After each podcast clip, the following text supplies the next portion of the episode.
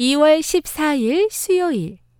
게으른 자에게 빈곤이 강도같이 온다고요?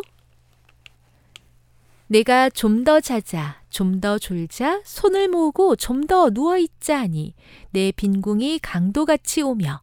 잠언 24장 33절. 오늘은 도서관에서 빌린 책을 반납하는 날입니다. 현서는 귀찮은 생각이 들었습니다. 아이, 귀찮아. 내일 반납하지 뭐. 현서는 요즘 만사가 귀찮은 귀찮아 병에 걸린 것 같습니다. 그러다 보니 몸과 마음은 점점 더 게을러지는 것 같습니다. 성경에는 게으름에 대해 뭐라고 말하고 있는지 한번 살펴볼까요? 게으른 자의 욕망이 자기를 죽이나니 이는 자기의 손으로 일하기를 싫어함이니라.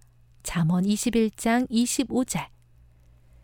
게으른 자는 침대에서 일어나기도 일하기도 싫어한다는 말입니다. 내가 좀 더 자자, 좀 더 졸자, 손을 모으고 좀 더 눕자 하니 내 빈궁이 강도같이 오며.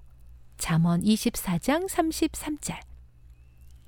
자기의 일을 게을리 하는 자는 패가 하는 자의 형제니라. 잠언 18장 9절. 이렇듯 솔로몬의 잠언에서 게으름의 결과는 가난과 패망이라고 말합니다.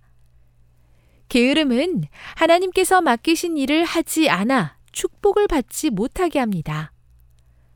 우리는 게으름을 반드시 극복해야 합니다. 만약 하나님께서 귀찮아서 해도 늦게 뜨게 하시고 비와 눈을 보내는 일을 미루셨다고 생각해 보세요.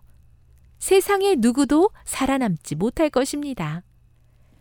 매일 아침 한 치의 오차도 없이 해를 뜨게 하고 우주를 운행하시는 신실하신 하나님을 보며 여러분도 게으름을 극복할 수 있었으면 좋겠습니다.